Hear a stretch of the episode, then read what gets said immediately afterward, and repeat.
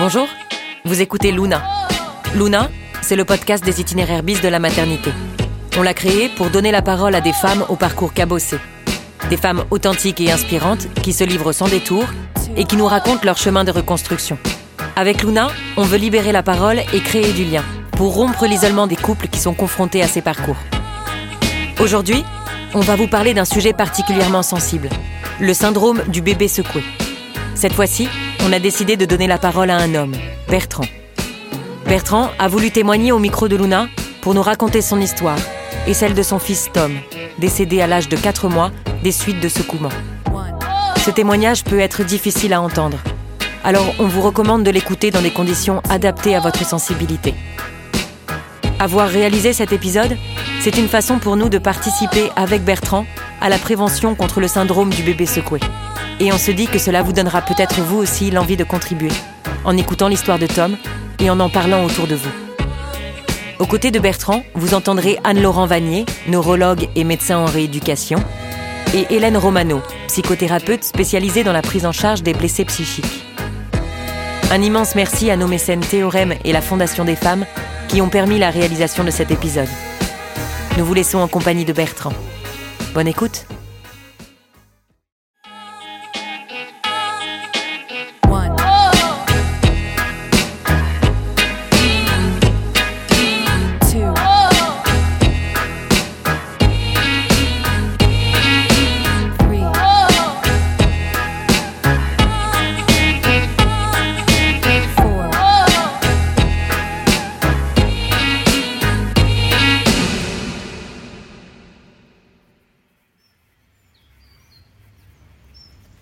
toujours voulu des enfants, trois ou quatre. Même avant d'avoir le premier, on disait ben, on veut trois ou quatre enfants. Moi, je rêvais d'avoir des jumeaux. J'étais un peu fou à cette époque. On avait acheté une maison. Donc, on s'est installé en mai. Donc, tout, partait bien. On prépare euh, le déménagement, les cartons. Tout va bien. La grossesse, ça se passe bien. Bon, c'est une deuxième nouvelle aventure d'avoir un deuxième enfant. Bien sûr, euh, le choix du prénom qu'on garde secret. On re- ressort les livres, euh, comment choisir euh, le bon prénom parmi 1000 prénoms proposés. On est dans le quotidien classique de, parents, de futurs parents. On a un, chemin de vie idéal. Tout se goupille bien. Qu'on a dû décider de, de trouver une nouvelle nourrice pour garder nos deux enfants en même temps. Une nounou agréée. Euh, c'est important. On voulait quelqu'un de qualifié, avec de l'expérience et qui était euh, entre guillemets certifié, où euh, tout était réuni pour accueillir chez elle et au niveau de sa personne tout ce qu'il fallait. Donc on a fait un pré-choix et puis après ben, on les a visités puisque ça se fait pas par téléphone. Ça se fait bien après une, deux ou trois visites et on a dû visiter au moins plus d'une douzaine. Et puis bah, c'est Béatrice qui euh, correspondait euh, à euh, la grosse majorité de nos critères. C'était sérieux. Et puis après, une fois que ça s'était signé en février 2014, on a, on a attendu, on a vécu la grossesse. Et puis notre petit homme est né le 7 juin 2014. Malgré la fatigue de l'accouchement, j'étais dans une très belle joie. J'avais pu annoncer ça à mon grand, qui avait un petit frère. Tom était un bébé qui pleurait pas, hein, qui souriait qui était extrêmement expressif par son regard et par son sourire. On l'appelait euh, Tom le Bienheureux. Voilà.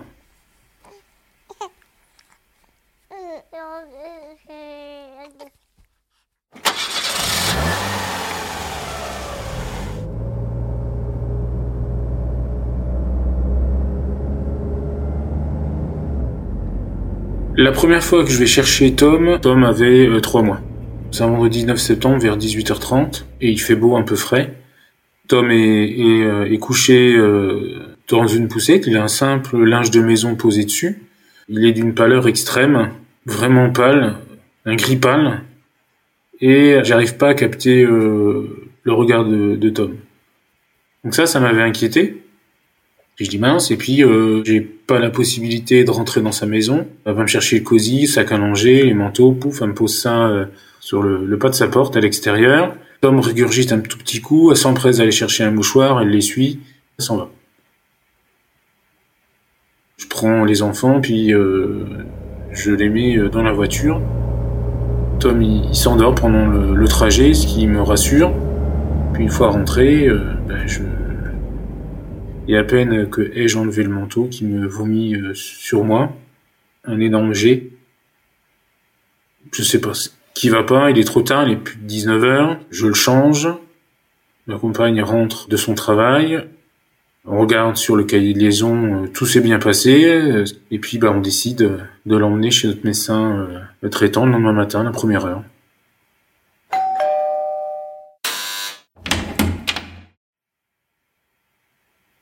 Il voit que sa gorge est irritée, on lui parle du vomi, du blanc, qu'il n'a pas de fièvre, pas de diarrhée, et on conclut à une rhinopharyngite. C'est tout bête, rien de dramatique, ça va passer en quelques jours. On part avec euh, l'ordonnance euh, euh, classique Advil Doliprane. Le week-end se poursuit, son état s'améliore, il boit un peu plus, et puis le lundi, on mène nos deux enfants chez la nourrice, on les dépose à 8 heures comme prévu chez elle.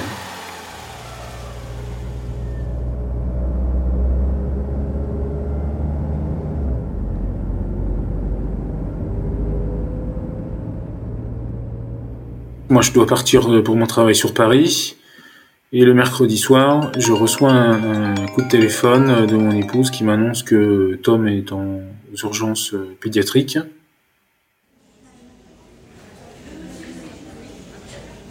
À l'arrivée euh, aux urgences, heureusement, une infirmière est passée devant Tom, a vu son état et l'a pris en charge tout de suite parce que son état était très inquiétant. Moi, il est trop tard euh, pour avoir un train pour rentrer. Et donc, le, jeudi, je prends le premier train et euh, je retrouve euh, Tom dans son lit, à barreau, perfusé, hein. Pas bien du tout, amorphe, toujours blanc, le, regard regard. Hein. On essaye de le nourrir, ça ne marche pas. On propose de le nourrir avec une seringue millilitre par millilitre, toutes les 10 minutes, pendant des heures. Ton état s'améliore pas et il décide de mettre une sonde. Et puis, euh, le vendredi, je le retrouve souriant. Tout, tout, tout. On a retrouvé un être vivant qui, euh, qui souriait et où j'ai pu capter ce regard et euh, il est heureux que je sois là et ça allait beaucoup mieux. Beaucoup, beaucoup, beaucoup mieux. T'es réactif, dynamique. il était comme avant. comme un bébé de un peu plus de trois mois. Je le retrouvais.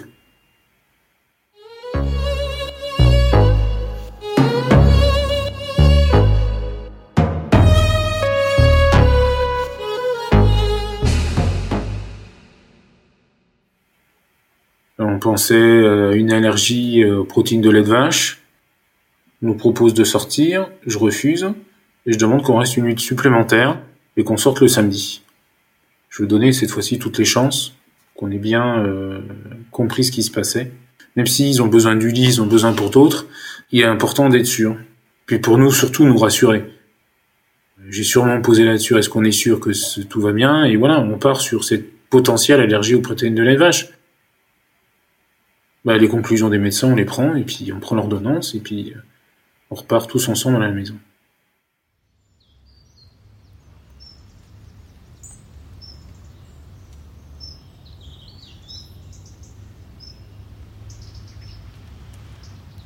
Le dimanche, il fait très beau, on décide de sortir tous dehors pour jardiner. Il est à côté, on coupe des arbres, des branches. Euh, mon grand euh, ramasse des feuilles.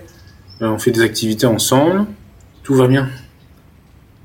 Mon épouse qui travaille dans le, domaine de la santé écrit protocole clair et précis pour expliquer euh, combien de temps faut faire chauffer le biberon, comment, comment il faut le donner, etc. Puis voilà, le lundi matin, 8 euh, mon épouse les dépose les deux euh, chez elle. Moi, je prends ma journée. J'ai besoin de décompresser de ces jours et nuits passés à l'hôpital au chevet de mon fils. Il fait beau, puis j'ai beaucoup de congés à prendre. J'ai besoin de me défouler me jardiner. C'est ma femme qui m'appelle. Dépêche-toi, viens vite. Il a fait un arrêt cardiaque chez elle, viens vite. Mon cerveau, il s'est, euh, il s'est arrêté. C'était euh, un temps, un passé infini, parce que je, je sentais ce qui se passait, que je, que je digérais ça. Et pour, et pour autant, mon cerveau, il, ne me redonnait pas de, de courir et, et, et de marcher. J'avais besoin de ce temps-là pour rebooter, je sais pas.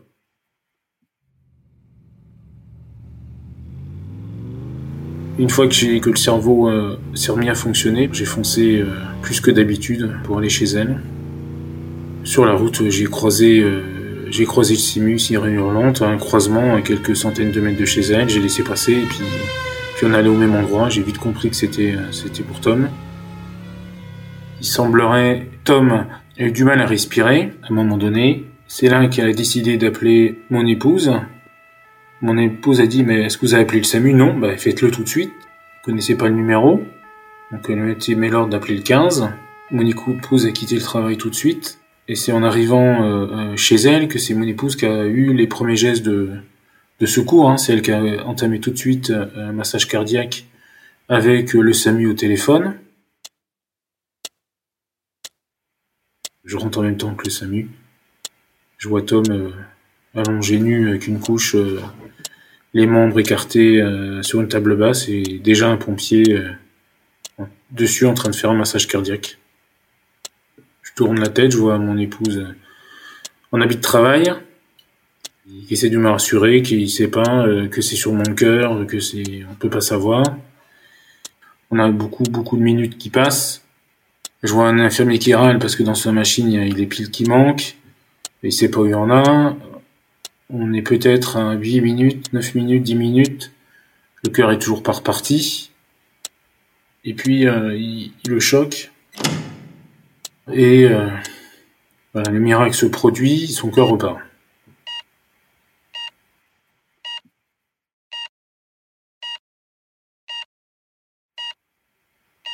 Et là, je commence à regarder un petit peu autour. Je vois Béatrice qui, qui sort, qui rentre de la maison. Restez pas en place. Mon grand fait la sieste et je me posais la question, mais j'espère qu'il va pas entendre tout ça et voir tout ça. Mon grand a dormi pendant toutes ces heures, ces euh, deux heures, euh, de deux heures de prise en charge, sans nous avoir jamais entendus. Euh, j'entends le médecin qui crie il faut un hélicoptère, c'est une urgence. je sais pas s'il y en a, ben, débrouillez-vous, il faut un hélicoptère.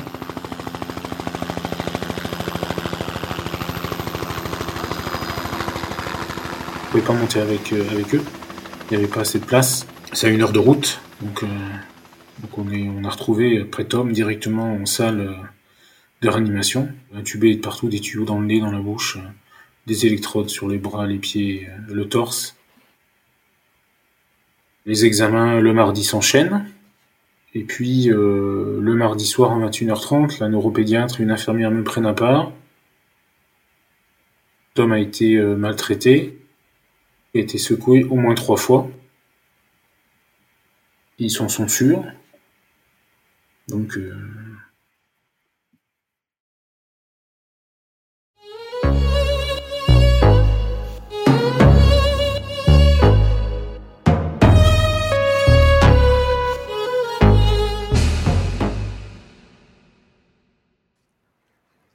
secouement, c'est un geste d'une extrême violence Hein, c'est euh, un adulte qui empoigne un enfant et qui, le secoue très violemment. Ce mécanisme d'une extrême violence entraîne un traumatisme cérébral. Alors, que se passe-t-il lors d'un secouement? Il y a une hyperflexion et une hyperextension de la tête. Donc, la tête bute en hyperflexion et en hyperextension contre le corps de l'enfant. Et cela entraîne des conséquences. Alors, tout d'abord, à l'intérieur du, crâne, il y a un étirement des veines qui vont donc en pont du cerveau jusqu'au crâne. Ces veines, à ce moment-là, sont fissurées, voire se rompre, et à ce moment-là, il y a du sang qui se répartit en nappe et ça crée ce qu'on appelle un hématome sous-dural qui se répand tout autour euh, du cerveau. Quand il y a du sang qui se répand entre le cerveau et le crâne, ça crée une hypertension intracrânienne. Et une hypertension intracrânienne, ça fait mal. Il y a aussi euh, souvent du sang au fond des yeux, hein, donc des hémorragies rétiniennes. Quand l'enfant arrive à l'hôpital, il y a un protocole qui est suivi et en particulier certains examens sont faits, dont un scanner cérébral qui objective le sang autour du cerveau et qui objective les ruptures de veine pont et dont un fond d'œil qui objective les lésions au fond de l'œil. Et c'est en fonction de l'histoire et des lésions constatées qu'on peut établir si le diagnostic est écarté ou bien probable ou bien certain. Qu'est-ce que j'ai pu faire pour euh, avoir ça? Qu'est-ce que j'ai pas vu? On a cherché à comprendre si nous, on n'avait pas euh, fait du mal à notre enfant. On s'est posé la question, bah mince, j'ai descendu Tom euh, rapidement de l'escalier, on se balade sur une poussette sur un chemin caillouteux. Ça n'a rien à voir c'est un geste d'une extrême violence qui n'a rien à voir avec le jeu, comme par exemple même lancer un enfant en l'air, et ça n'a rien à voir non plus avec un geste malencontreux ou maladroit de la vie quotidienne. Le geste est tellement violent que c'est impossible de ne pas se rendre compte de ce geste. C'est un geste volontaire. Et puis je sens bien qu'il va falloir que je me justifie. On a eu euh, plus de deux heures de questions, beaucoup de questions. Moi, je sais que j'y suis pour rien, que notre famille, on y est pour rien. Et ça, la médecin l'a bien vite compris. Donc, on n'était pas mis en cause. On était écouté et puis euh, soutenu. La nourrice, à aucun moment, je me suis dit, euh, elle est en cause, quoi que ce soit. Ça, à aucun moment, on, pouvait avoir euh, une idée qu'elle avait fait du mal à, à Tom. Pendant toute cette période, on a été harcelé de coups de fil, de SMS, et puis moi, euh, ce soir-là, à 10h30, quand j'étais avec euh, la neuropédiatre, bah, cette Béatrice m'appelle une nouvelle fois. Je montre le téléphone à, un médecin qui me dit de ne pas répondre, de plus être en contact avec elle et de jamais répondre à, toutes ses demandes. Et qu'on savait qu'il avait été maltraité, on savait pas par qui à ce moment-là, mais euh, on a arrêté toute communication avec elle, quelle qu'elle soit. Et puis aussi, euh, c'est que euh, on avait des démarches aussi euh, administratives. Mon épouse a porté plainte le mercredi, 1er octobre. Moi, j'ai été entendu par la police le lendemain après. Et puis après, on s'est occupé de la garde de notre grand, qu'on a dû le mettre en crèche. On a dû aller voir la PMI pour rompre le contrat. C'est quand même assez exceptionnel, ça. Une personne maltraite notre enfant, mais il faut qu'on, déjà qu'on prévienne les autorités. C'est pas l'hôpital, c'est à nous de le faire. Et puis on a euh, rompre le contrat de façon la plus légale possible pour éviter de se retrouver au prud'homme et de payer des annuités monstrueuses. Pour le peu de temps qui est resté chez elle, on a payé plus de plus de 1253 euros d'indemnité.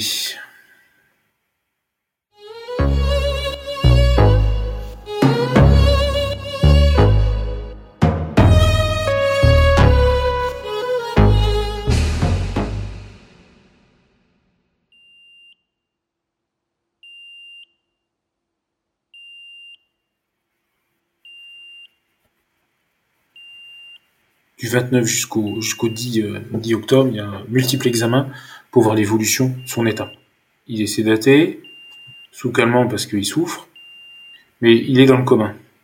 C'est-à-dire que vous avez un enfant qui dort. La première semaine, on reste jour et nuit à l'hôpital. On se relaie avec mon épouse, c'est-à-dire que on, laisse jamais seul euh, notre fils.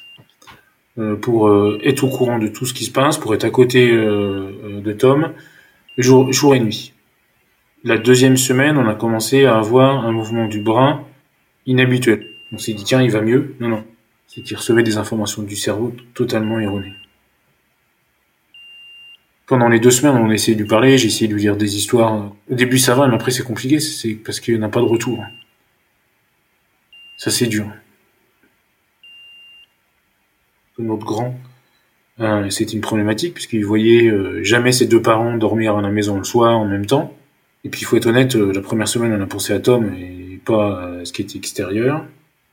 Son caractère a énormément changé, il se posait beaucoup de questions euh, par rapport à son frère. Il est où euh, C'est quoi l'hôpital Qu'est-ce qu'il a Etc.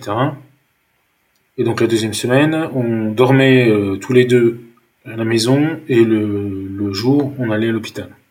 Parce qu'on a beaucoup discuté avec les médecins par rapport à son frère. Et donc, ils nous ont conseillé qu'il voit Tom. Ça nous a un peu surpris, donc on a euh, caché le maximum du tuyau, on a mis un, doudou sur la tête de Tom. Il l'a vu cinq minutes, Il a compris, il a mis en fait euh, une image. Tom est à l'hôpital, il n'est pas à la maison, il est là, et je sais pourquoi. on lui a dit qu'il était malade à ce moment-là. Il avait fait un dessin, il a mis, l'accroché sur son, sur les barreaux. Et puis voilà. Ça a duré euh, moins de cinq minutes. Mais du fait qu'on associe une image et une situation donnée à ses inquiétudes, on a retrouvé notre fils. C'est douloureux d'expliquer à la fratrie, mais c'est important de pouvoir leur dire. On essaye d'être factuel. Alors je vais prendre un exemple. Ben voilà, votre petit frère il rentrera pas ce soir à la maison. Il était chez sa nounou. L'hôpital nous a appelés. On essaie de donner des repères temporels parce qu'il allait pas bien, il bougeait plus. les docteurs sont intervenus. Ils ont essayé de comprendre. Ils nous ont appelés. Il y a eu un tas d'examens. C'était extrêmement grave. Ça c'est important de dire les choses avec des mots simples. Telle heure, on nous a appelé, le docteur a dit que c'était très grave. Très souvent, les enfants vont demander pourquoi, comment, qu'est-ce qui s'est passé. Bah, aujourd'hui, ce qu'on nous a dit, c'est que la nounou aurait secoué votre petit frère. Et le cerveau d'un petit bébé, la tête, c'est fragile. Il a saigné dans son cerveau et le cerveau qui saigne, ça le détruit. Ça, c'est des choses qui sont rudes, mais qui sont relativement simples. Et c'est important parce que suite à un secouement, il y a toute une procédure et la fratrie, elle va être mise un petit peu de côté. Et les fratries de bébés secoués souvent nous disent en grandissant, mais nous, on n'existait plus.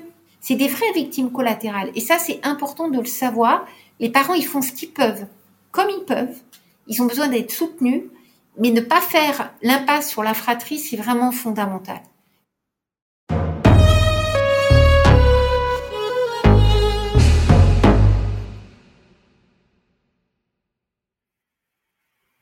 Le 10 octobre, toute l'équipe médicale euh, se réunit, ils nous prennent dans leur salle et on fait un bilan complet de la situation. Ils nous annoncent en fait bah, que, euh, que Tom euh, bah, est dans le commun, que son cerveau est extrêmement touché et qu'il a en mort cérébrale. Il est plus possible aujourd'hui de retrouver Tom même handicapé. J'écoute et je demande à voir tous les examens médicaux. Je me suis fait avoir euh, deux fois précédemment et je veux savoir ce qui se passe et je, je pousse le professeur, responsable de service, à savoir s'il n'y a pas une solution. Quand la tête est secouée, cela entraîne un dysfonctionnement des centres régulateurs de la respiration et du cœur. Cela entraîne des pauses respiratoires, voire un arrêt cardio-respiratoire et donc un manque d'oxygène. Et qui dit manque d'oxygène dit lésion du cerveau irréversible parce que les neurones qui manquent d'oxygène sont détruits et que quand un neurone est, détruit, euh, il n'y a, pas de neurones qui remplacent, c'est-à-dire que les neurones sont détruits de façon définitive et l'enfant devra se développer ultérieurement avec les neurones qui, lui restent. Avant, j'avais un leitmotiv qui disait toujours une solution à tout. C'est ce que je disais à mon grand, toujours, toujours une solution. Et sauf là, ben, il n'y a pas de solution. Et puis, euh, et puis c'est venu très simplement. La conclusion était évidente, c'est qu'il euh, fallait le débrancher. Même si dans le coma, il était, euh, il était sédaté, il avait beaucoup de calmants, il souffrait, son cerveau était, était mort, était fichu. Donc il fallait décider de, de, de mettre un terme à tout ça. La plus difficile décision, c'est de se dire quand il faut le, quelle heure il faut le débrancher. Parce qu'on est le vendredi, samedi c'est trop tôt parce que il y en a qui voudront peut-être dire un dernier au revoir, le voir, on dit bon on va faire ça dimanche à 14h. C'est pas normal. Ma volonté ce dimanche c'est de l'accompagner. J'ai pas sauvé mon fils, j'ai pas vu ce qui se passait, je suis passé à côté. J'ai, enfin, j'ai pas joué mon rôle de père, de protecteur. Mon besoin, c'était de le, de l'aider. C'est, euh, c'est mon, c'est, c'est, c'est mon devoir. C'est.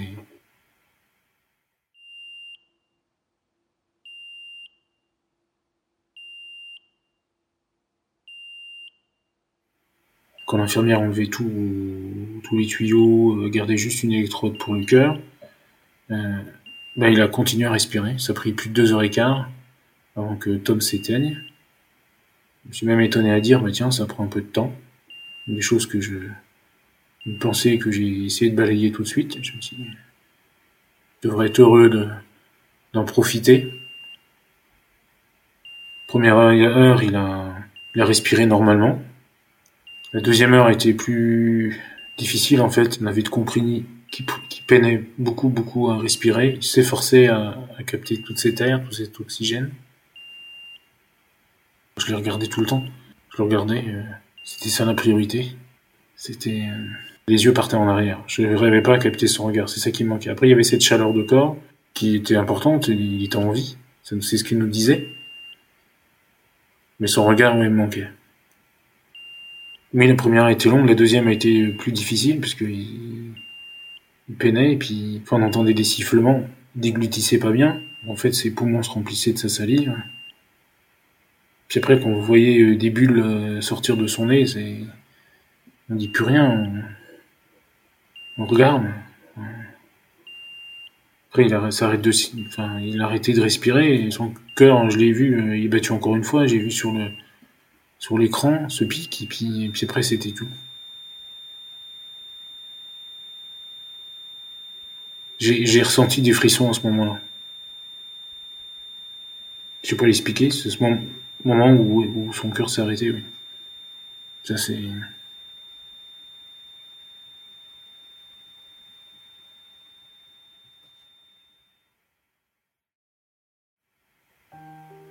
C'est au moment, où, au moment où il est parti. Je, je sais pas ce qui s'est passé en moi, mais. Voilà.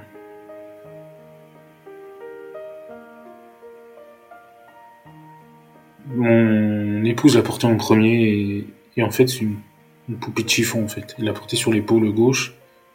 Je le vois encore et, et euh, l'infirmière m'a demandé, j'ai refusé. Je voulais pas euh, le voir euh, le voir mort en fait. Je, voulais garder cette image en vie en fait, enfin de le tenir en vie, c'est ça que je voulais. Donc après on l'a donné à l'infirmière qui l'a posé sur le lit, puis on est sorti dehors. Le médecin a demandé un, cocher la case de, pour faire des examens euh, médicaux légaux. Et, là, il nous a dit que ça ne nous appartenait plus le corps. Ça, c'était un deuxième coup dur.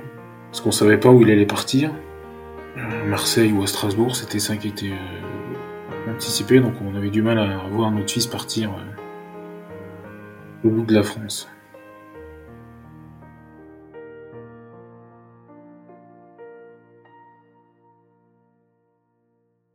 On a pu l'enterrer le 20, le 20 octobre, en fait.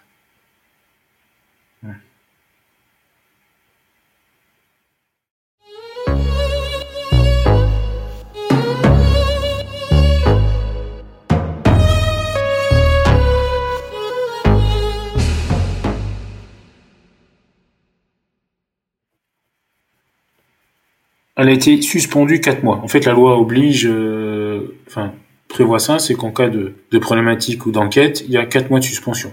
Donc elle pouvait plus garder aucun enfant à partir de ce moment-là. Après, euh, oui, euh, on a ressassé beaucoup de choses parce que tous les jours pendant ces, ces périodes d'octobre, on découvrait des choses, donc euh, qui amenaient d'autres questions. Est-ce qu'il y avait quelqu'un d'autre avec elle Est-ce qu'elle protège pas quelqu'un? Son mari s'est suicidé quelques jours après l'admission à l'hôpital. Est-ce que c'est lui? Est-ce que c'est de la culpabilité? Est-ce qu'il savait quelque chose? Est-ce qu'il n'a pas supporté? Ce qu'on a appris euh, bien plus tard, hein, c'est l'enquête qui a permis, c'est que euh, mon grand euh, faisait la poussière chez cette nourrice, qu'elle sortait de la maison en voiture pour aller à la déchetterie, faire ses courses. Le procès a fait découvrir que, ben, une des petites filles qui était gardée en même temps que les nôtres avait aussi des problèmes de santé. Donc ça, c'est dramatique pendant toutes ces auditions. Elle a toujours refusé de parler, d'expliquer quoi que ce soit. Malgré le travail de la police, euh, ils ont, elle n'a pas pu être mis en détention, mise en examen. Donc une première expertise qui a été demandée. Bah, moi, j'ai la colère est montée à partir de là. Hein. Ça a été. Euh, imaginez-vous que euh, mon épouse m'appelle en catastrophe. J'étais à Paris. Écoute, je suis au restaurant. elle est là avec ses filles et ses copains à 3 mètres de, de ma table. Euh, si elle n'était pas sur le parking. On se privait d'aller des endroits pour pas la rencontrer. On avait peur qu'arrive quelque chose à notre gamin. On avait peur que quelqu'un de sa famille euh, s'en prenne à nous. moi, personnellement, j'étais en mode survie et surtout, euh, cherchais beaucoup, beaucoup, beaucoup de réponses. C'est même assez exceptionnel, ça. une personne tue notre enfant et elle vit normalement. Le changement a été fait avec le résultat de la première expertise où j'ai changé tout au tout. En février 2015, l'expert a montré que Tom a bien été secoué trois fois, qu'elle était toute seule quand Tom a fait un arrêt respiratoire. Il était, très clair sur les datations et qui a fait quoi. Ça, ça a changé. Quels sont les auteurs Et le contexte de survenue, c'est plus le domaine de la justice et des experts judiciaires l'expert judiciaire qui est le seul à avoir en possession tous les dossiers médicaux et toutes les, pièces de procédure, hein, c'est-à-dire les auditions, l'appel au 15, les gardes à vue, etc. Les deux auteurs les plus fréquents, c'est euh, le père et l'assistante maternelle. Les mères représentent euh, environ 10% des, des, auteurs. Donc elles sont de loin les auteurs les moins, les moins fréquents. Avec l'enquête de police, on savait qui avait fait quoi, on savait que c'était elle.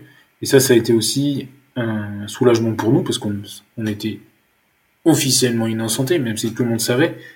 Mais on pouvait mettre un nom sur, euh, sur la criminelle qui avait tué notre fils. Donc ça, ça a été un changement pour moi. Et heureusement qu'il arrivait assez vite. Ouais. Ça, parce que c'était compliqué, compliqué à vivre.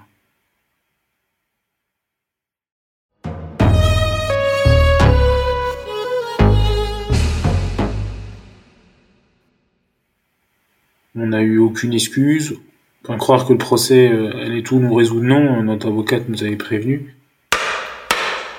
Alors, le procès aux assises de Besançon a lieu le 15 et 16 octobre 2018, euh, qui l'a condamné à 7 ans de prison ferme et 5 ans d'interdiction d'exercer. La réparation judiciaire, ça n'est pas la restauration psychique. Ça, c'est très très important. On veut la sanction de la faute.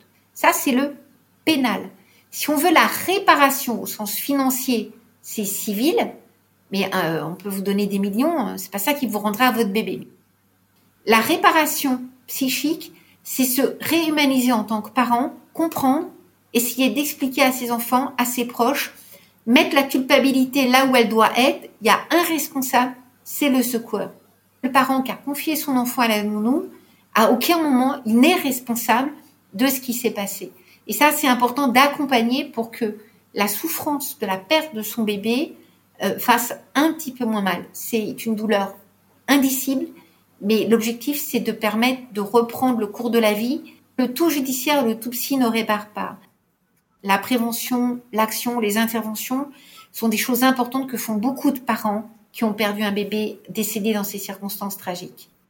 Il y a l'accompagnement au niveau des rituels, qu'est-ce qui peut être fait, pas être fait? Expliquer certaines fois quand il y a une autopsie médico-légale, c'est assez rare que des professionnels expliquent aux parents. Pourtant, ils ont beaucoup, beaucoup de questions. Et le temps d'accompagnement sur la souffrance, du chagrin, du deuil, il s'inscrit dès le départ, mais il va aussi s'inscrire dans le temps. Le procès a été un moment déclencheur aussi pour moi. C'était là que ça a commencé le deuil dans mon deuil. J'ai eu des alertes au niveau de mon corps pendant euh, les six mois avant le procès, alerte que j'ai pas voulu écouter.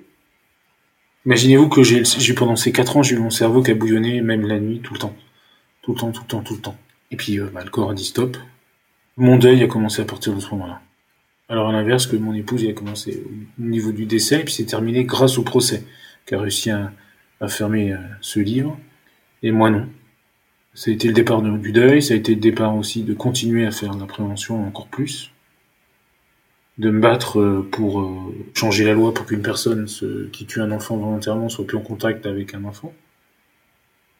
Ma vie change parce que je vois mon grand qui a vécu la perte de son frère, mais il savait beaucoup mieux. Ça n'a pas été le cas les premières années, hein, et on a fait appel à des psychologues aussi pour nous aider, parce qu'on n'a pas la science infuse. J'ai été arrêté pendant trois mois, euh, parce qu'il fallait que je me reconstruise au niveau de ma santé. J'ai changé ma vie au niveau professionnel, parce que malheureusement la perte d'un enfant est aussi mal vécue et peu comprise au niveau de ma vie professionnelle. Ça, c'était aussi un autre coup de couteau. J'ai revu mes priorités. On a eu d'autres enfants. J'ai mon petit Az, qui a 6 ans, et ma princesse, qui a 4 ans et demi. Je vois le monde différemment. Maintenant, je passe mon temps vers mes enfants. Enfin, moi, j'aime la vie. C'est, je répète souvent, c'est, on se, on serait séparés, on aurait déménagé, on n'aurait pas eu d'enfants, etc. On, ça aurait été une deuxième victoire euh, pour cette Béatrice. Elle nous aurait tué en plus notre vie, à nous. Donc aussi, cette volonté, c'est de se battre pour, pour soi, pour montrer qu'on s'en sort. On a le droit d'exister, hein. on a le droit de vivre. Hein. Mes chers parents, je pars. Je vous aime et je pars. Vous n'aurez plus d'enfants. Mon meilleur souvenir, euh, c'est quand j'ai vu euh, Tom prendre son dernier biberon. Mon épouse, c'est elle qui a donné, euh, qui donnait les biberons. Et Tom, il avait fini, il a tout bu. Il a fini son biberon. Mon épouse l'a mis sur son épaule droite pour lui faire un rot. Et je passais par là. Tom m'a vu, il m'a souri. Ça, c'est le dernier souvenir de mon fils. Imaginez cette complicité qu'on a. Enfin, voilà, c'est tout par le regard et le sourire. C'est Tom le bienheureux, c'était. C'est l'image que je me, enfin, je, je jamais oubliée. Après, euh, je me souviens pas trop de sa naissance. Et ça, c'est. Ça, c'est le, le dernier. Ne pas se retourner,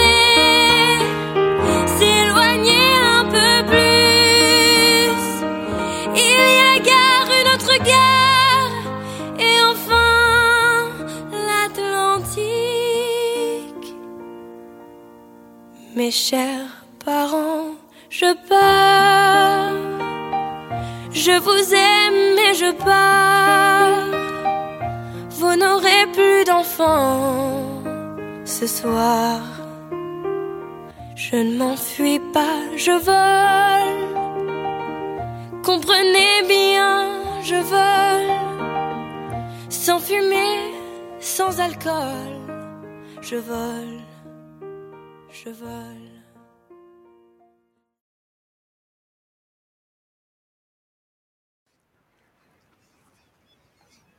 Quand on est fatigué après une journée de travail, si un enfant pleure beaucoup, on peut avoir envie de le secouer. C'est humain. Il faut distinguer le fait d'avoir envie de secouer un bébé, ce qui peut arriver à tout le monde, je pense, du fait de passer à l'acte.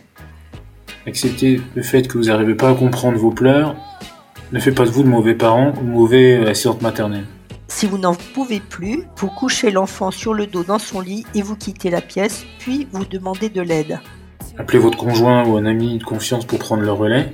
Allez écouter de la musique douce, prendre un bain chaud, criez un bon coup dehors, tapez dans, votre matelas, dans, votre coussin, faites un gâteau, passez l'aspirateur, appelez la PMI, appelez euh, votre médecin, les urgences, allez en bébé. Un bébé ne risque rien quand il pleure dans son lit. En revanche, il peut risquer beaucoup, et en particulier la vie, s'il est dans les bras d'un adulte exaspéré. Il suffit d'une fois, de quelques secondes pour secouer, pour que le bébé décède ou ait des conséquences irréversibles à vie.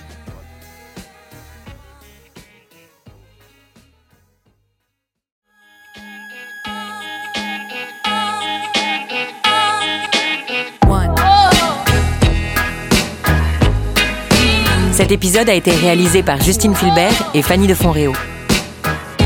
Le design sonore et le mixage sont de Raphaël Auclair au studio Arigato. La musique est d'Arigato Masai. Vous pouvez retrouver tous les détails de cet épisode sur nos comptes Facebook et Instagram Luna Podcast. Si vous aimez Luna, n'hésitez pas à partager, noter et commenter notre podcast sur toutes les plateformes d'écoute. À bientôt!